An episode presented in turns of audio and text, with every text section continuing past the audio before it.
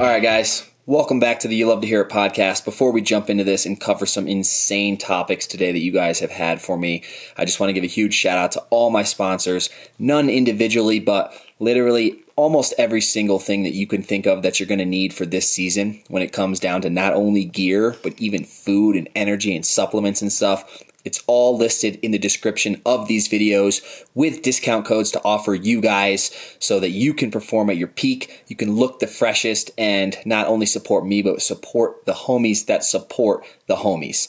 Hope you guys enjoy this podcast. This is a really, really deep one for me. And you know what? You'll love to hear it.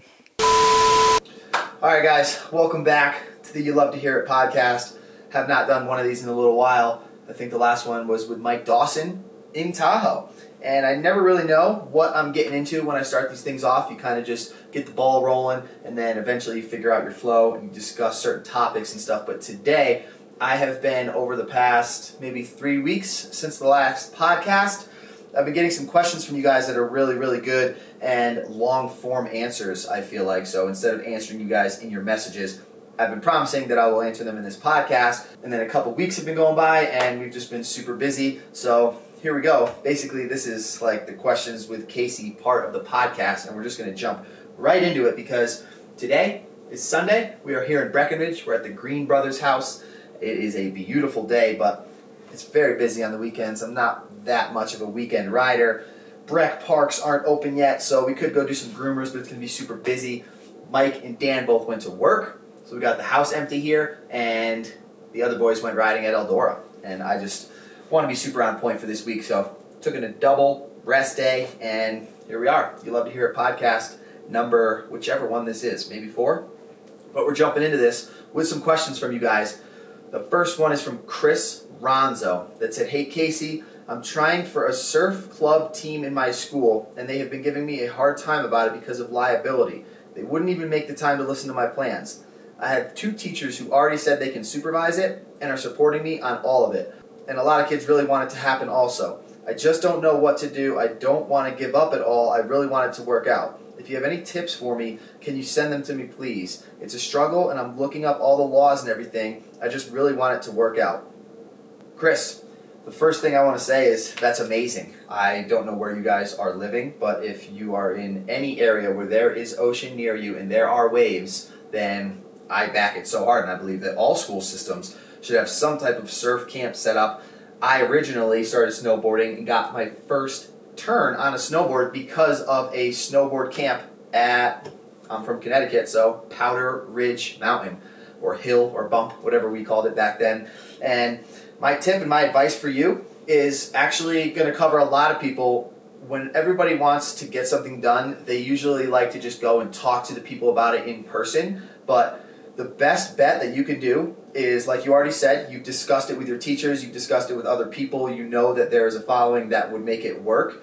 Get yourself a textbook kind of pamphlet style organization of all of your thoughts and all of your ideas and write them down and organize them and have a title have a heading have multiple sections and multiple pages giving all of the information of what it is that you know that people are already into and how you know that that many people will want to join into this group so that it's going to be a thing. It's not just you wanting to do it. Put down all of the people that you know like you said the teachers that are down to supervise or chaperone. Put down all of the spots that you know that you could surf and the safeties behind it and make a big big big paragraph all based on why you think this would benefit not only you, but the people and the school and the city and the environment and everything. Because when you hand somebody a completed document, say five, six pages with an intro, a briefing, photos, how things are going to go down, what benefits they'll get from it. It's honestly a big eye opener because most people don't get that. If you send that into their email and you give them, hey, what's going on? This is my name. This is a short briefing of what I think I would like to have happen with this program that's going to benefit everybody and attach the file. Lot of times they open it up and they're surprised, like, wow, this kid really put in a lot of work he really spent time in his day. He did the research. He did everything that you want to do, answering all the questions that they're going to have right there, and just handed it to him like full format. So it shows very, very professionalism when you do that. And that is not only with this surf program thing, but that goes for anybody who's maybe a sponsored snowboarder that wants to get a travel budget, or if you have a project coming up that you want to get some backing for from other sponsors, or if you just want to get some sponsors. It's always nice before you try to even attack or to approach the people with, hey, I want to talk about this if you want to give me the time. Just hit them straight up. Here's their contact, send them everything in one shot, and they'll be blown away. It might take like a week or two or even three weeks for them to get it to the right people or into the right hands or to respond to you, but that's what I do. Sometimes it works, sometimes it doesn't. If it doesn't work one year, do it the next year. If it doesn't work with one company, do it with the next company. But Chris, that is my advice to you. I hope so hard that you guys get a surf program set up at your school because honestly, surfing has made one of the largest impacts in my entire life. So I hope that helps. And we're jumping on to the next one. We got Caleb Rue. What is your favorite out of snowboarding, skateboarding, and surfing? I watch at least one of your videos before school to get stoked for the day. And, whew, that's a tough one. My favorite, we're going to have to give a little backstory first. I started skateboarding at nine years old. It's the first time I ever got a skateboard. My mom got it for me from CCS Magazine. I want to say it was a World Industry Skateboard. And from nine years old to like 13 years old, I was skateboarding every single day, leaving my school, skateboarding to school, going in the streets afterwards, making friends, getting kicked out of the behind of school loading docks. For a while, I wasn't even allowed to bring my skateboard to school because I got kicked out of skating after school, and my mom had to come pick me up. And all the boys got banned from even having their skateboards on the school grounds property at all. So we used to have to find a neighbor that lived close to the school and hide our skateboards under his deck when we skated to school because we just loved so much the feeling of skating to school that we still had to do it. We weren't, we weren't going to take the bus. And skateboarding is just drilled so hard into my core. It's drilled so hard into my life and the foundation of my snowboarding and my surfing that it's like, it's got to be my number one. But when I hit 13, is when ski club started, ski school, and I got my first ever turns on a snowboard. And it was the best feeling I've ever had. I was actually really, really good at it right off the rip. I had like no learning curve because I think I had been skateboarding for so long. And from 13 to like 18 or 19 is when I snowboarded at like whichever mountains I could go to in the East Coast, mostly around New England, but mostly was Stratton. I did the Sunday pass and I would ride like maybe 12 times a season, tops, like 10 to 15 times. And towards the end of like my 18th year being alive, uh, me and my buddy Brian Wentworth found Mount Snow, and that's when turned 19 that winter. It really set in like, oh my gosh, these parks are insane. These people are throwing insane tricks. They look so dope. I want to do that so often.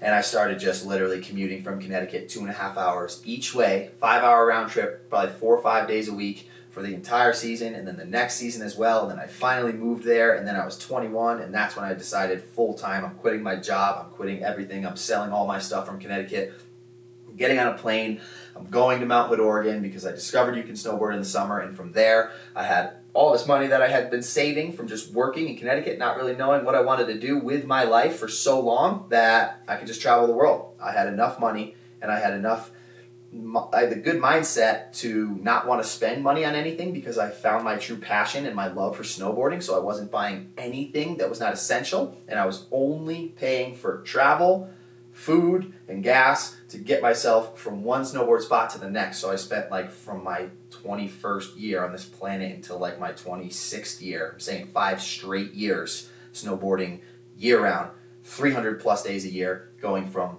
Mount Hood all summer, to Austria in the fall, to Colorado, Keystone preseason, back to Mount Snow for January. February, I'd go to Tahoe, and I would just constantly, constantly figure out where the snow was, how I could budget my time, and just make it happen. And honestly, that was like a huge changing point in my life where I stopped skateboarding so much because skateboarding is really brutal on the body. And as you know if you get older it's harder and harder to take those cement slams. And when you're ollieing 10 and 12 stairs and trying to boardslide handrails it's just really not that forgiving. So that's where snowboarding basically took over skateboarding. But without my skateboarding i wouldn't be where i am in my snowboarding career.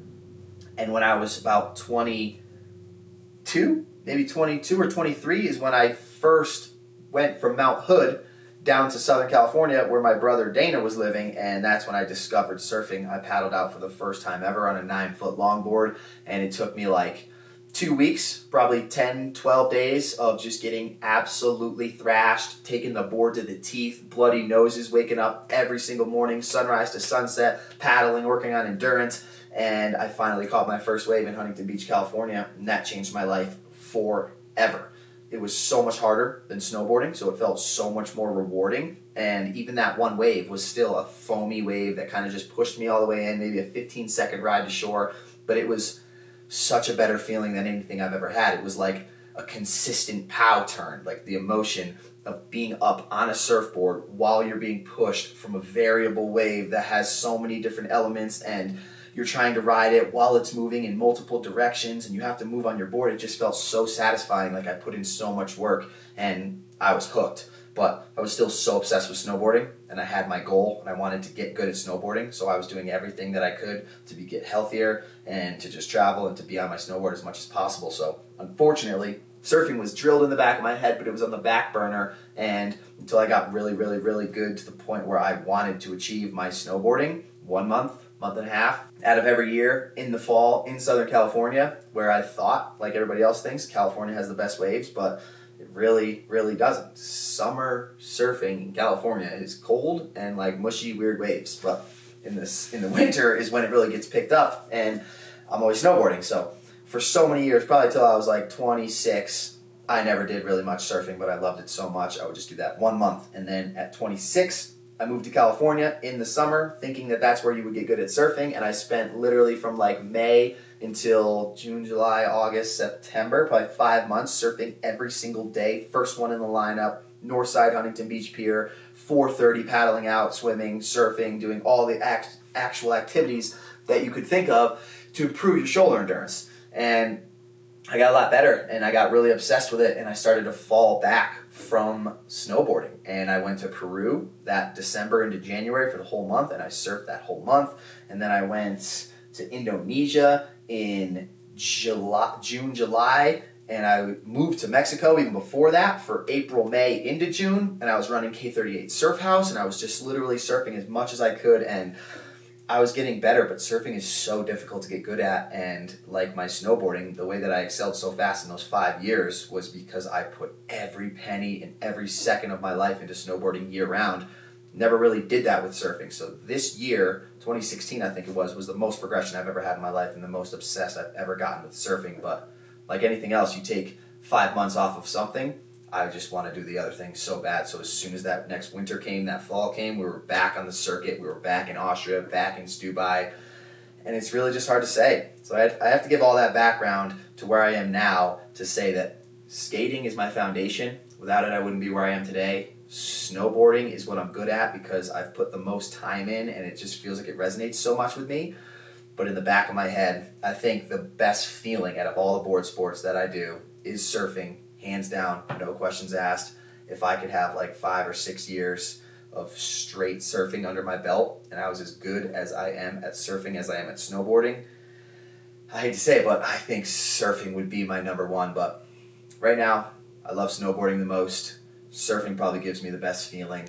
Skateboarding is number one, underlining all of it. So, not really the best answer, but that's a little background for all of them and how I feel about all the sports. I don't think I would be where I am today without all of them. They all correlate with each other and they all make you better at one or the other. So, we're jumping into number three, the Rogue Shredder.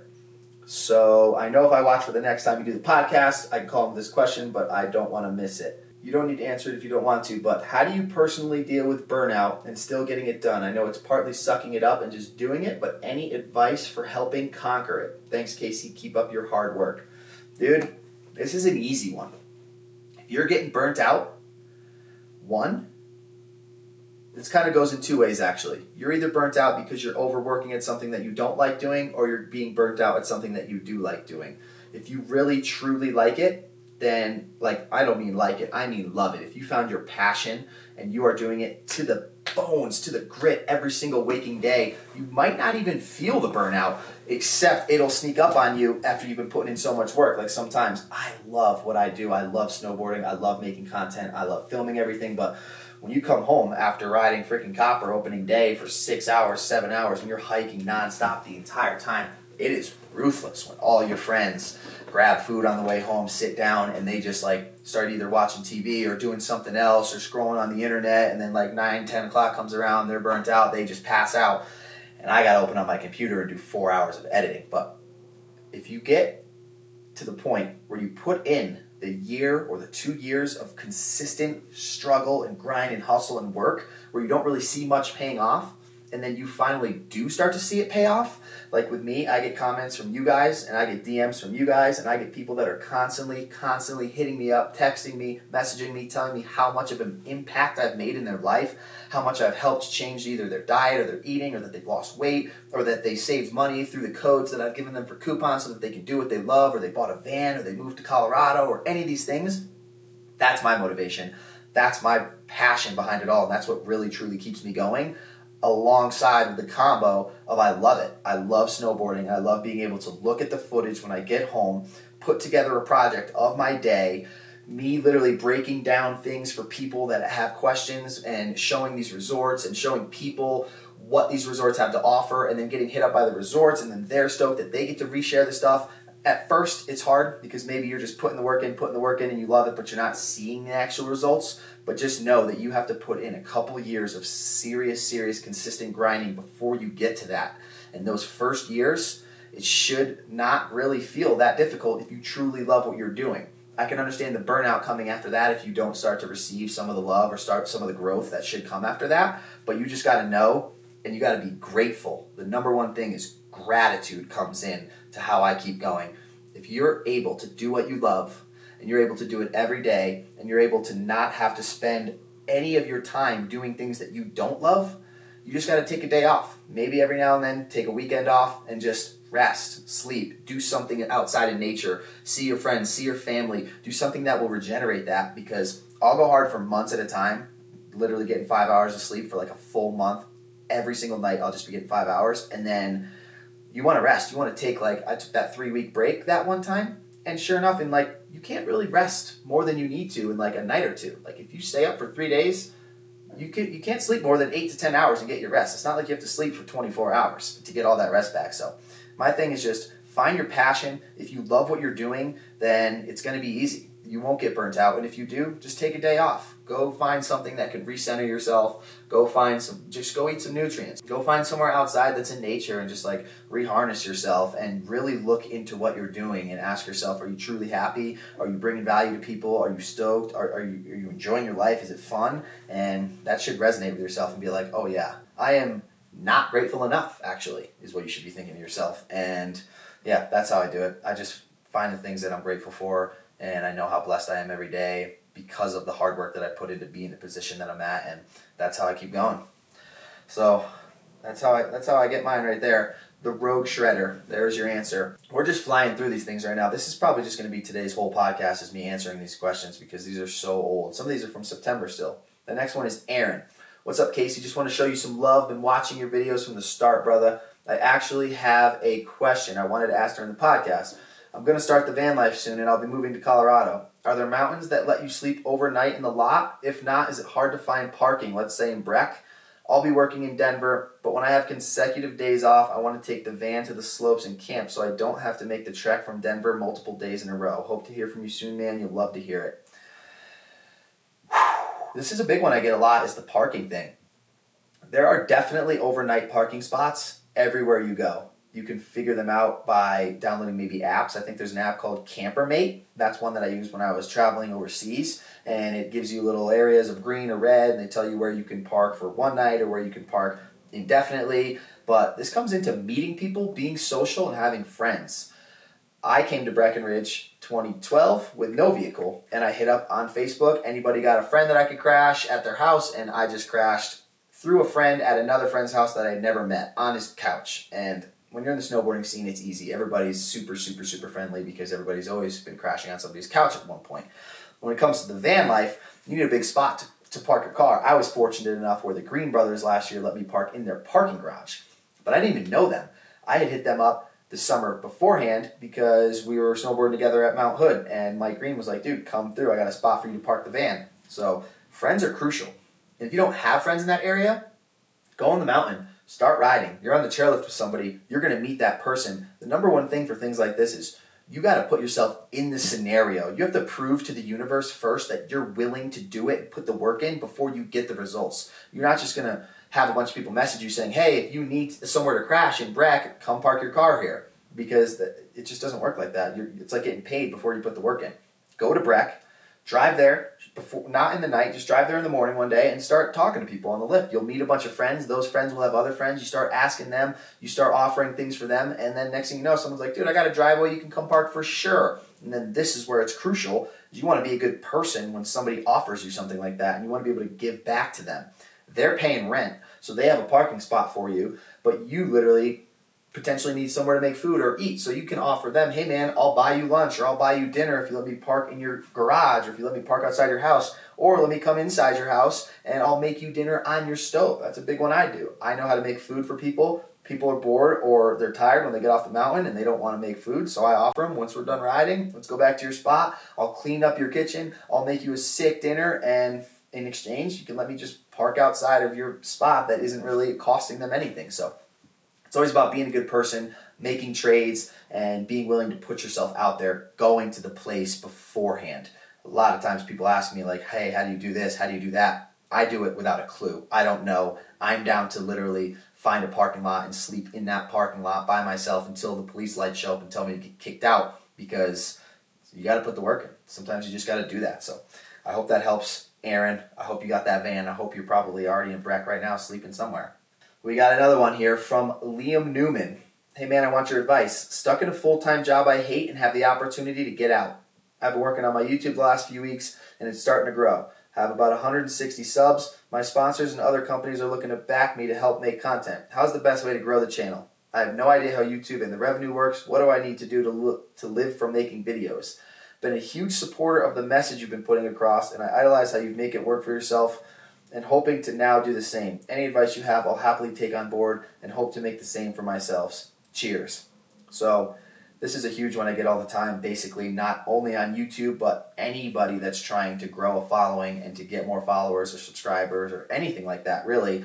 And the best way to do it is the only way to do it.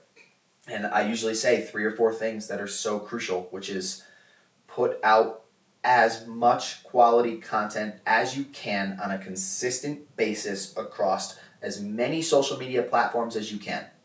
While you're doing that, be authentic, be yourself, be creative, and the number one thing is give value to others. Bring value, whether it's entertainment, whether it's trick tips, whether it's knowledge, whether it's whatever your forte is. You have to be offering something to somebody. And most people want to just get famous by maybe ha- having people watch them, but there's only a level to that. And if you're not giving value back to others, then it's going to hit to a point where you're going to plateau.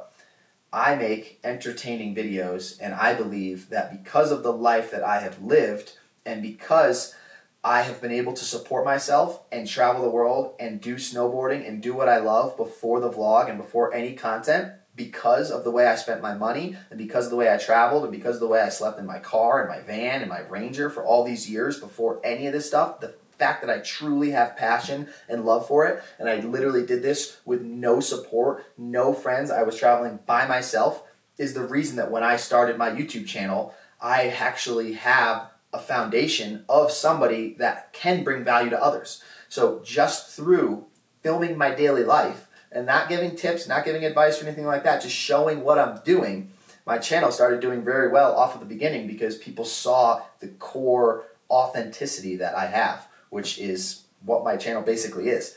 And when I got better at videos, and when I got better at talking, and when I got better at traveling, is when sponsors started to hit me up and people started to hit me up and ask me questions and offer me things. And then I started to incorporate okay, now that I have a following and a fan base that knows that I'm authentic then the things that I say will actually be true and I can start to bring value back to the community, which is when I started doing trick tips or I started answering questions or like I'm doing right now, I started a podcast where I'm giving you guys advice on real things that I've actually done. So don't worry about the money.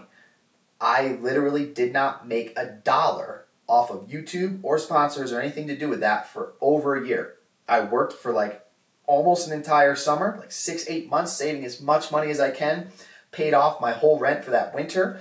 Bought my camera, bought my computer. I already had my car and my insurance paid for, and I knew I have like basically 12 months to live off of however much money I had to where I'm going to run out at that point. So that gave me some serious, serious motivation to want to do 12 straight months of vlogs, which is what I did in 2018. I vlogged every single day.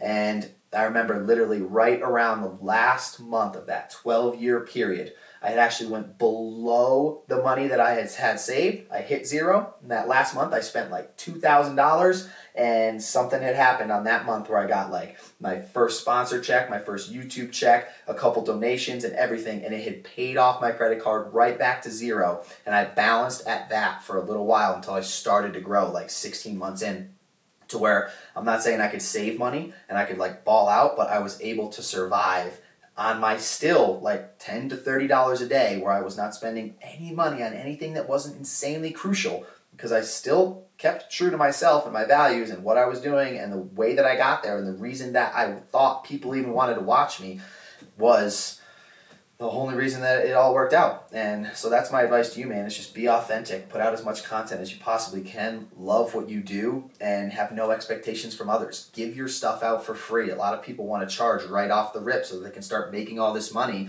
and then they take all that money and they spend it. Any money you make, invest back in yourself and try as hard as you can to give everything you do away for free. I give all my YouTube content out for free. The, the people that should be paying are the big, big sponsors like the advertisers up top and also your other sponsors that you're bringing value to as well. So not only can you get paid from YouTube, but YouTube's a really small amount of money. You can get paid from doing YouTube reviews, you can get paid from doing sponsor reviews, you can get paid from your sponsors for showing these kind of things in your videos, and eventually, if you have that core audience, you can build something and offer it to them for a small, small percentage and just maybe ask for like them to donate if it helps you, not just here's a package, it's $50 because a lot of people they don't want to do it. They don't know it until they have it. But if you give it away for free, they're down to pay afterwards if they got value from it. So that's my biggest tip for you, brother. We're still going strong right now. Next one, Caleb Ackerman. Hey Casey, I'm a fan of your vlogs and an avid snowboarder myself. I currently live in Iowa, so I don't get out as much as I would like to.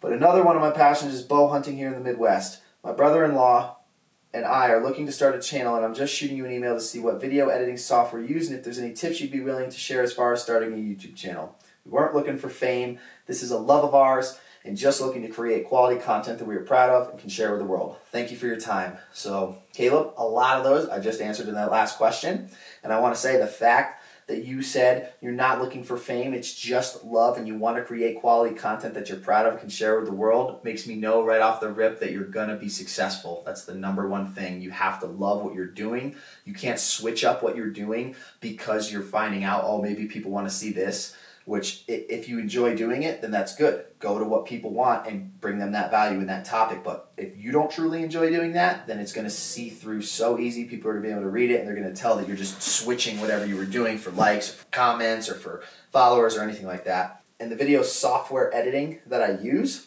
is final cut pro. I want to say that you can use anything. Doesn't need to be the one that i use but that is an easy one and the way that I do my content, it's mostly just in a timeline format, and I've gotten very good at editing over time. So if it's easier, just do it, dude. Just put it on whatever program you know, sit down and get to editing. Doesn't need to be high quality, doesn't need to be super high grade, After Effects, everything. I don't even know what I'm doing most of the time. I'm filming on a on a GH5 right now that I don't know the settings. It's on auto. I hope that it's even recording. I don't have a mic. I have two random lights that I just put over here. I'm sitting in a chair at my friend's house in the living room, surrounded by just bags and stuff. And I open up my phone. I got saved photos in here that people have sent me stuff, and I just start talking. A lot of people, they overthink it. They think everybody's going to judge them. They care what other people are going to think, even though these people that would judge have no context on the actual situation. So their negative thoughts really do not even matter. So my main thing is, dude, just the fact that you love it and you want to do it is that's such a good sign, dude. So just whichever program you know, if you don't know any, get an easy one, learn it, and just start getting down to business, dude. I love to hear that you just are so available to make quality content for free that you love.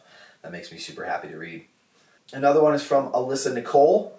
Can I ask you how you manage to keep in contact with all your fans? You do so much and have so much energy. I'm positive, yes. You, however, are inspiring, which is really amazing. That leads back to maybe the first or second question that I answered, where I was saying, you guys are the only reason that I'm even able to do this. If I didn't have the views on my videos, then I wouldn't be getting paid through YouTube, and my sponsors would not want to pay me because there's not a following of people that are watching. So a lot of people start to blow up, and then they start to ignore their fans or they get maybe an ego and they just start to think that it's just like a mass number system and everybody's watching their stuff. But these people could disappear at any point in time. And if you change who you are and you change your core authenticity then they're going to notice and they're going to leave so the fact that there's all these people that i'm bringing this value to that are trying to hit me up that are supporting me there is no other way than to respond to all of them i do my best to open my phone up and go through every single social media platform I have, through all my inboxes, through all my notifications, through all my YouTube comments, and I respond to the people who are the reason that I'm able to do what I do and do what I love every single day. So it's honestly crazy to me that somebody couldn't do that, but I mean, I'm sure they will get to a point where there'll be too many of them, but I could still find time to filter through, maybe not respond to the comments that are just basically like, you sick edit, but respond at least to the people who are confused about something and have a legitimate question that I can answer to bring them value, to then that person remember me personally responding to them and giving them an answer that will help them in the long run is the reason that they're going to come back and the reason that if you have a social media influence these days that you're going to be able to continue to do that. So it may be hard, but it's a lot harder to wake up at 8 a.m. and get stuck in traffic and drive to a 9 to 5 that you don't enjoy than to wake up at 6 a.m., run through 150 comments of people telling you how much you've helped them and asking for maybe more advice or more help so that they can in turn make their life better to potentially put themselves in a situation where you might need help from them later down the road and if you've helped them out they're going to be there to help you out so it's very easy when you have a following that is very supportive and very giving back to you that all you have to do is give them a little bit of your time. All right, the next one is Norbinator. Happy belated birthday, Casey. I hope this next year of yours will be more beautiful than the last. I wanted to ask you if you could share your thoughts on learning new snowboard tricks. Just finished a textbook on how people learn new motor skills to better understand how I can learn snowboarding tricks in a better way. That's incredible. Is there anything you particularly do when you want to learn a new trick? You practice it nonstop till it clicks, or do you sprinkle it in with other things, or perhaps practice it in a variety of ways, like learning a 50 50 on and varying the feature? Is there something that you found works best for you? So, number one is visualization, number two is confidence, number three is time. And all of those come into effect. So, you can visualize something after you've seen it done. So you want to watch videos of people doing the trick that you want to do. Obviously, you want to potentially watch YouTube tutorials or something like that. You want to ride with people that can do the trick, that can give you one-on-one details of maybe the part that you're afraid of, or if you're actually going for it, the part that's giving you problems. And then the visualization comes in. If you can visualize it, you can do it. If you can't visualize it, I don't suggest even going for it. And then the third part is confidence. Do not half approach anything. If you're going to do it and you visualize yourself doing it, you need to drop in, you need to figure out where the speed is, you need to know exactly how your shoulders and your legs and everything is going to shift. You need to have full confidence and you need to go for it. When I say go for it, I mean don't go to boardslide or rail and push your legs to the side and your body's over on the other side where if you were to fall, you'd be safe because that's not confidence. That's not going to put your weight centered over the rail, which isn't going to make the trick happen. And it's also going to build a really, really bad routine and habit that you don't want to get into. So I would say practice, practice, practice, visualize, ask people and watch tutorials that know how to do it, have confidence, and approach it. I would like to go more into the tricks part of it, but each trick is so much different, and you got to just put the work in. You got to be willing and ready and accept the fact that you can get smoked, but have the confidence in the visualization to see yourself landing it and then keep on going for it. And of course, it is very smart to work your way up. So, say you're trying to learn how to frontside lip slide a rail, you want to maybe take extra speed, gap over the whole rail, shift your body in the lip slide form, and then land past the rail. Then maybe go slower, gap over the whole rail, do your lip slide form and just kind of tap the end of it. So that way, if you are off balance, you'll clear the end of the rail when you fall, and then you can slow it down and slow it down until you're ollieing, turning, landing, lip slide, doing the whole rail. But that's like a big tip that I have is I like to gap over the rails. Say I'm going to try to back 270 on. I will gap over the rail. I'll do my back 270. I'll act like I'm going to stall over where the rail was, and then I'll clear it, and then I'll slow it down the next time. But honestly, it's the time thing. You could practice on your carpet. You could practice with no snowboard, just standing on the ground outside, doing the maneuvers, doing the shifts that you know you have to do, pushing your leg out past it, and just put that time in, man. That's literally where it all comes in. Trayson Whitlock. Yo, you have all kinds of friends and you have a positive mindset. I'm not like that. A few kids in my town have ruined everything for me, and I have like literally no friends. How do you always have a positive mindset? So that's literally something that took me years and years and years to form. And it's not easy.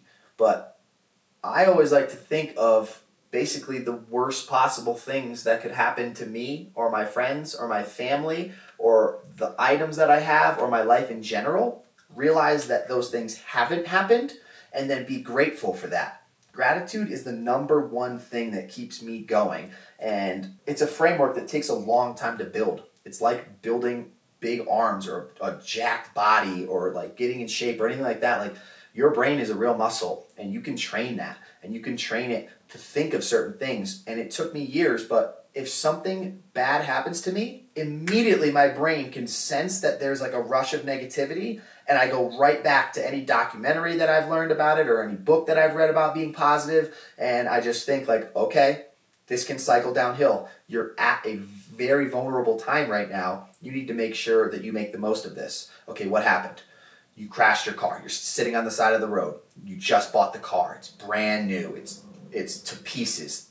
Are you thinking about it? Are you healthy? Are you standing there? Okay, your arms, your limbs, your your friends that are in the car. You're all safe. Those are three amazing things to be grateful for. You have what's at home? Okay your house isn't burnt down. All right you have all your belongings. How's your how's your family? Okay your parents are good. Okay what about um, you can, and you can just constantly think of anything. Do you have money in your account? Okay. Do you have insurance on your car? Okay those are two more things that you can be grateful for. Do you have any type of uh, like disease that you're to pass away in the next 30 days? Okay like you're styling then right now what happened to you is you smashed a vehicle that is a material object that can be replaced you, on the other hand, cannot be replaced, but you're okay. So, wow. I'm claiming best case scenario. Get this trash car out of here. You don't know it now, but in the future, and you'll learn this more when it happens to you, when more bad things happen to you, and then in the future, you finally realize, oh, looking back, in a year or two when you have a way doper car that you got for cheaper because you didn't have this car payment that you would still be paying for right now that wouldn't allow you the access to jump on an opportunity of somebody who wants to travel to say some country that you wouldn't have been able to afford because you had this car payment but because you crashed your car and your insurance covered it and you got a check and you got $5,000 profit from it you bought a half beater that runs as good as you could possibly want that can store at your house that you don't have to make a car payment for or pay insane amounts of insurance on and now now you're traveling the world because of that. And because that happened to you, say, three years ago, and you can look back and say, oh, remember when I crashed that car and I was thinking to myself, this is a good thing, this is going to benefit me, but I don't know why, and then you saw it happen, then you're more confident that, oh, okay, well, it's happened to me before, so let's see if it doesn't happen again. My girlfriend broke up with me. Why did that happen? We've been together for five years. Everything was perfect. We were going to go here. We were going to do this. And then you find out, Five weeks later, she's got a boyfriend. Oh my God, you thought that you guys were the ones, and now you're realizing that literally wasn't the person for you. You got so hooked up, and yet took maybe a couple months to get over the intense feeling of like changing your entire life and being with somebody that everything that you've done has been together with to actually be like, oh, I'm free now. I've broken loose of these chains that were actually giving me anxiety because I didn't know if it was going to work. To find out that she literally wasn't going to be a faithful person for me for the rest of my life. And instead of having the rest of my life ruined and being with somebody that I shouldn't have been with, three months down the road, all this toxic energy is gone. I'm traveling the world. I found a new person, or maybe I'm freer now and I need to work on myself. And it's a long answer for it, but dude, there is too much to be grateful for to let somebody that is talking negative about you or thinking negative about you impact how you feel. Nine out of ten times, if somebody's negative or if somebody's making fun of you, or if somebody's insulting you, actually 10 out of 10 times, they don't know the whole story. They don't know everything about you. Their context is completely out of whack, and their opinion, their ideas, and their thoughts do not matter. And this is going to be crazy, but it actually has nothing to do with you.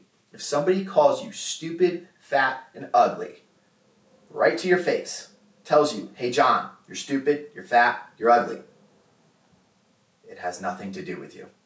You may think I'm crazy, but it has nothing to do with you. It is a 100% reflection of that person's thoughts and that person's perceptions of whatever scenario it is. They don't know you. They don't know if you're stupid or ugly or fat. They have literally not a clue, and it's just them admitting something that's wrong with them. And if anybody's going to say that kind of stuff, then they need help. And we need to be there for those negative people to say, hey, man, if your negative talk is overflowing so hard about yourself that it's actually being emitted onto others, then, like, bro, sit down like let us help you out because i know that i know that i'm not stupid or ugly or fat it's just that's just not what it is you're just talking and it's a reflection of yourself so let's get to the bottom of this and let's help you out i deal with insane haters on the internet every single day and if i was to get mad and upset i literally would, i wouldn't be able to do what i do every day it would be too overwhelming only thing that you can do is offer these people help, offer these people advice, let them know, hey man, you're a good person. You don't need to be talking down on somebody to maybe get a laugh out of two people to think that you're cool.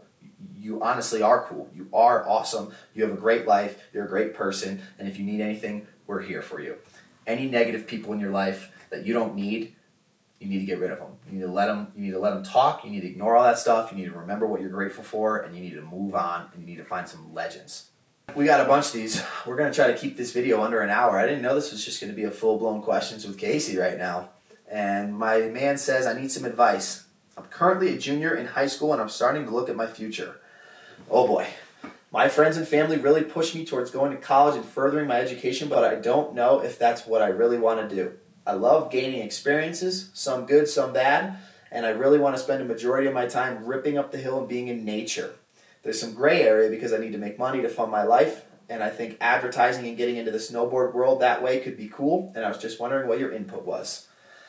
So, this is a huge one. There are probably a lot of people who watch this channel and who get advice from me that are right around your age, that are leaving college, that are leaving high school, that don't know if they want to go to college or don't know if they want to go to their job after college. And of course, it's appealing to everybody to just want to rip a snowboard and to be in nature. That's what humans are built for finding your passion, putting it in nature, and harmonizing.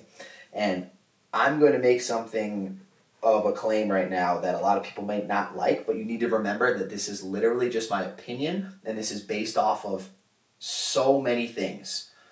College is not essential. High school is not even essential. What is essential is hard work passion, commitment, grind, hustle, authenticity, all of that. And there are a lot of successful people who did not go to college, who didn't even graduate high school because they had something that they loved and something that they knew engraved so deep in them that those were just burdens.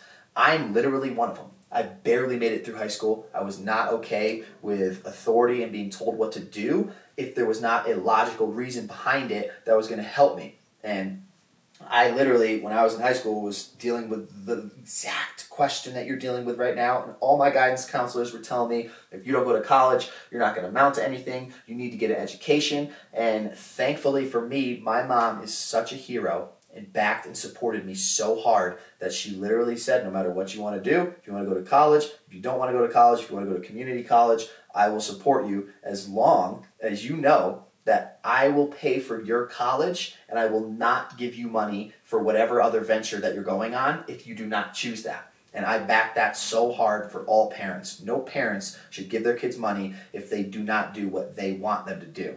But also, as a parent, you need to verbally and emotionally support your child if they have a passion or a venture that they want to jump on that is outside of school. There are so many people and so many different ways of life these days. It's not like it used to be where you need that piece of paper that allows you to do things. You can take so many routes these days. But here's the thing if you go to college and you get a degree, it's a lot easier to make money and it's a lot easier to support yourself. And your parents are going to be there and they're going to back you for all of that. But you're going to have to put a lot of work in.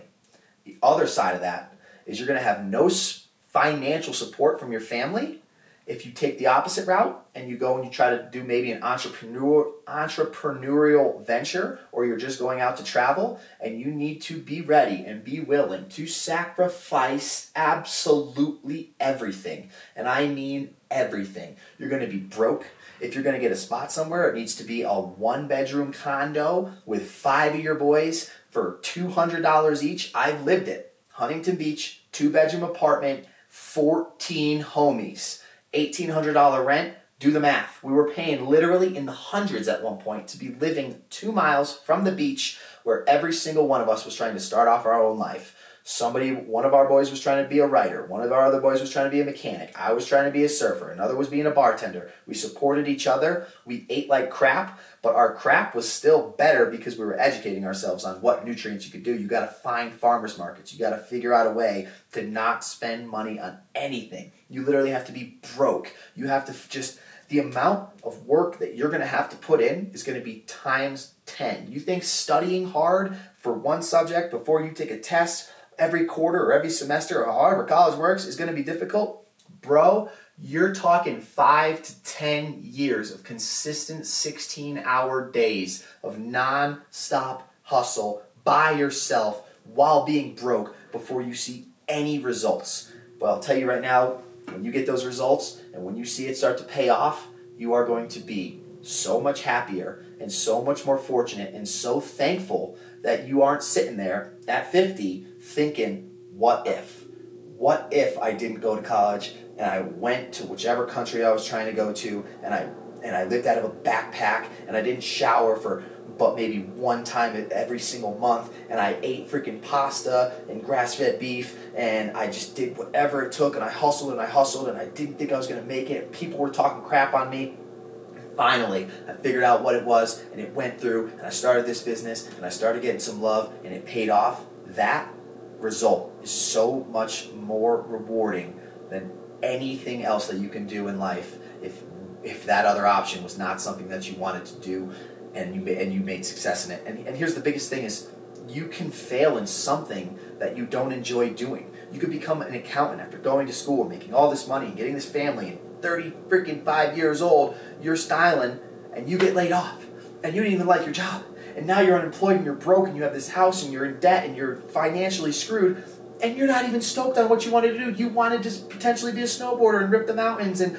if you had gone that other route from when you're 18 years old to when you're 35, that's almost 20 years of hard work. You could have been successful in 12 of them and made enough financial support and money to be crushing it. And you're just sitting there lost, like, why didn't I do what I wanted to do? And sometimes that's because parents put too much of a workload on your shoulders and try to tell you too hard that you have to do something. Just first of all, know that you are insanely young. You can literally take 10 years from when you're 16 to 26, go high risk, put everything you have into it, completely fail, realize that it wasn't for you, you're still only 26. You can still go to school. You'll be graduated by 30. You'll have a degree and an internship and be done with all that by 33, 34, 35, and there you are, right back where you would have been. Just know time is on your side. When you're young, you got to put the work in if you're going to take that route. You can't be asking for money and support from your parents. You got to do it all on your own, and you got to be willing to just freaking grind. And when it pays off, it's so much more rewarding. So that was a long answer, but I hope that helped, homie. We're going to probably do one or two more here because we're jumping into this deep. This is getting long. Just in case is asking, what do I do to afford the dream? Right now, I'm looking to move out of my small town. I'm just curious how you do it. Stresses me out like crazy. Just trying to live the best life for me, man. Any tips? I'd appreciate you so much. Dude, I answered this in five different ways in this video.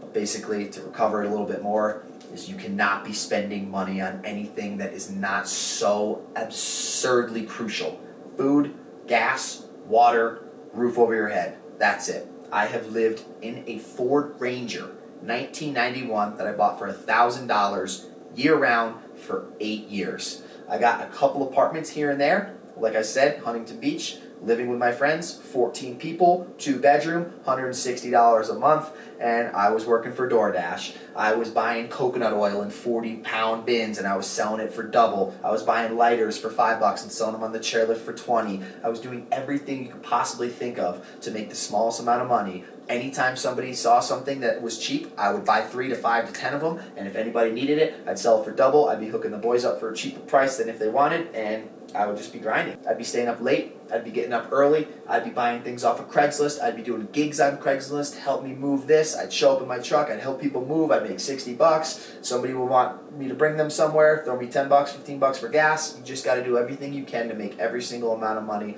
I was literally returning bottles and cans. I was returning scrap metal. I would have areas in my backyard where anytime I saw a can, I'd throw it in there. Or if I saw metal, I'd put it there. And every month I'd go and return it you got to look at money differently. You see a penny on the ground, you cannot disrespect money, or money will disrespect you. And then once you have your money, you need to be so careful with how you spend it. I do not go to the bar. I do not buy new clothes. This shirt that I'm wearing right now, I got from my sponsor in 2011. I'm not joking. 2011, I've been wearing this candy grind shirt for. I do not go to bars. When people go out on Friday and Saturday night and they spend $150 each night, and I'm sitting at home working, and then they're trying to invite me out, and then come Monday, they can't pay for something because they went out to the bar and spent all this money and they got these new kicks and they got this new computer and they got all this new stuff and this new backpack and three jackets and four boots and I'm sitting here wearing the same pair of snowboard boots for four years because I'm not down to spend $180 because I'm still getting time out of them and I don't want to hear it from people when they ask you how are you traveling? Oh you're so lucky. Oh you're, you're so fortunate or oh you, he must have money. He must be come from money or have a trust fund. Y'all are tripping because you're spending your money at 7-Eleven buying Snickers and Monster energy drinks and every single type of thing that you could think of that you don't need. People are eating when they're not even hungry. I used to literally take every single meal when I was traveling on my own, living in my van, and I would foreshore cut it in half, and I would get two meals out of it. I figured out bulletproof coffee. I figured out ways to get breakfast made for $2 and not have to spend 11 every day and save time while spending the extra money that I have on vitamins and nutrients and good healthy organic produce that people always think, oh, it's so organic and it's so expensive. But really, now I have more energy to put out more work and to do more things that are going to make me more money in the long run and not have to spend money on health insurance. So that's my answer, dude. You cannot be spending your money on trash. So many people do that and it hurts me every single day. But the thing is, is if you enjoy that and if you're making money and if you're posted up somewhere and you like these things, do not let me try to talk you down because you wanted a couple new fresh jackets. Like some people thoroughly enjoy the feeling of that and aren't trying to do what we're talking about. So if you guys want to go out and you enjoy your Friday, Saturday nights at the bar and it's the only way that you can let loose and enjoy it, then please by all means do it. But I do not want to hear you complaining and asking, how do you do this? How do you travel so much? Because we're out here putting in insane amounts of work and literally sacrificing everything. So that's my answer, big dog. You know what? We're actually going to end it with that one right there because that means a lot to me, and I get that question so much. And literally, when I hear the word luck, it gets my bones going so hard because I think when you look it up, it literally means like receiving something based off of zero work that you've done to put yourself in that situation. And I get that answer I, literally every single day. I show up to Breckenridge after driving 16 hours through the night, sleeping on my boy's couch, using all my old gear that I've had for so long, after literally just trekking it so hard, doing everything I can to make it possible to be here. And I'll get a little comment from homie, oh, you're so lucky you're at Breck right now. Like, no, dude, I'm from Connecticut. I snowboarded in Vermont. My family lives in Florida and New Hampshire. My brother's in Southern California. Like, there is nothing about luck that put me here. I didn't get a plane ticket that bought, that brought me here for, for free. I didn't. Like, none of that happened. I woke up early. I packed my car. I drove here with my hands on my wheel. I worked last week to get money to put that money in my gas. That gas got me to where I'm going. Now I'm here. I woke up early. I put my gear on. I got to the mountain. I'm I bought my camera. I'm doing all this stuff. None of it's luck. And I want you guys to know that nothing that you achieve in life is going to be based off of luck. There, there's always that quote where hard work meets opportunity, and that's luck, and that's the truth. If you're prepared and you put yourself in the situation where when an opportunity presents itself, you can jump on it and you attack it and you just maul it to pieces, that ain't luck. That's hard work. And I hope all of you guys are putting in hard work and taking the steps in your life that are going to make your dreams come true and you're sticking with your intuition because there's so many outside sources of things that people, like your parents or your friends or anybody that wants to tell you what to do, a lot of times because they're jealous and maybe they didn't have that chance or that opportunity when they were that age, or they were just too scared, or it wasn't for them. Not everybody's meant to be traveling around the world, sleeping on couches, showering once a month, eating whatever they can to get by, but some people are. And if you're that person and you want to go that route, do it. Let me be the force under you today that helps you take that step, put that application in, move out to Colorado. There's been so many of you that have done it. There's been so many people that are doing it right now. And if you have, let me know. Leave a comment. I love interacting with you guys. Like I said, you're the only reason that I'm able to do what I do every single day. I love it so much, and I promise you, I would be doing it regardless, with or without you guys, with or without the support. Not only because I'm saying that, but because I've done it before. And I felt like I did it so well, I did it so proper, that it would be absolutely evil if I did not put myself on a social media platform to excel my size, to bring back value to you guys, to let you guys know that it's possible. I'm living proof you can do it. You can find your dreams, you can find your passions. It's literally harder to figure out what you want to do than it is to do it. And when you're doing it, it's super easy. It's hard work, but you're going to love every second of it. And I'm so grateful that you guys are here helping me and supporting me through mine because I would be crushing it out right I would be right where I am right now without you guys, but it would just be different. I wouldn't be making these videos. I wouldn't have a big following, but you know what? There wouldn't be thousands of people that I've helped, and I feel like that is my true resonance inside is to help people and to stoke people out and to just keep this world on a positive manner. And we're going to end it on that. So, you guys liked it, prove it. Please, please, please leave a rating on iTunes it means everything. We're trying to get as many of those as we can. We're trying to do as many of these podcasts as we can and leave some comments. Let me know what you guys want to hear in the next one. Let me know where you guys are at. Let me know where you're shredding. Let me know what tricks you want to see if you guys are watching the vlogs. Don't forget to subscribe. And we will see you in the next You Love to Hear It podcast. We're shutting it down because, well, you heard it. And you'll love to have heard it. Later, guys.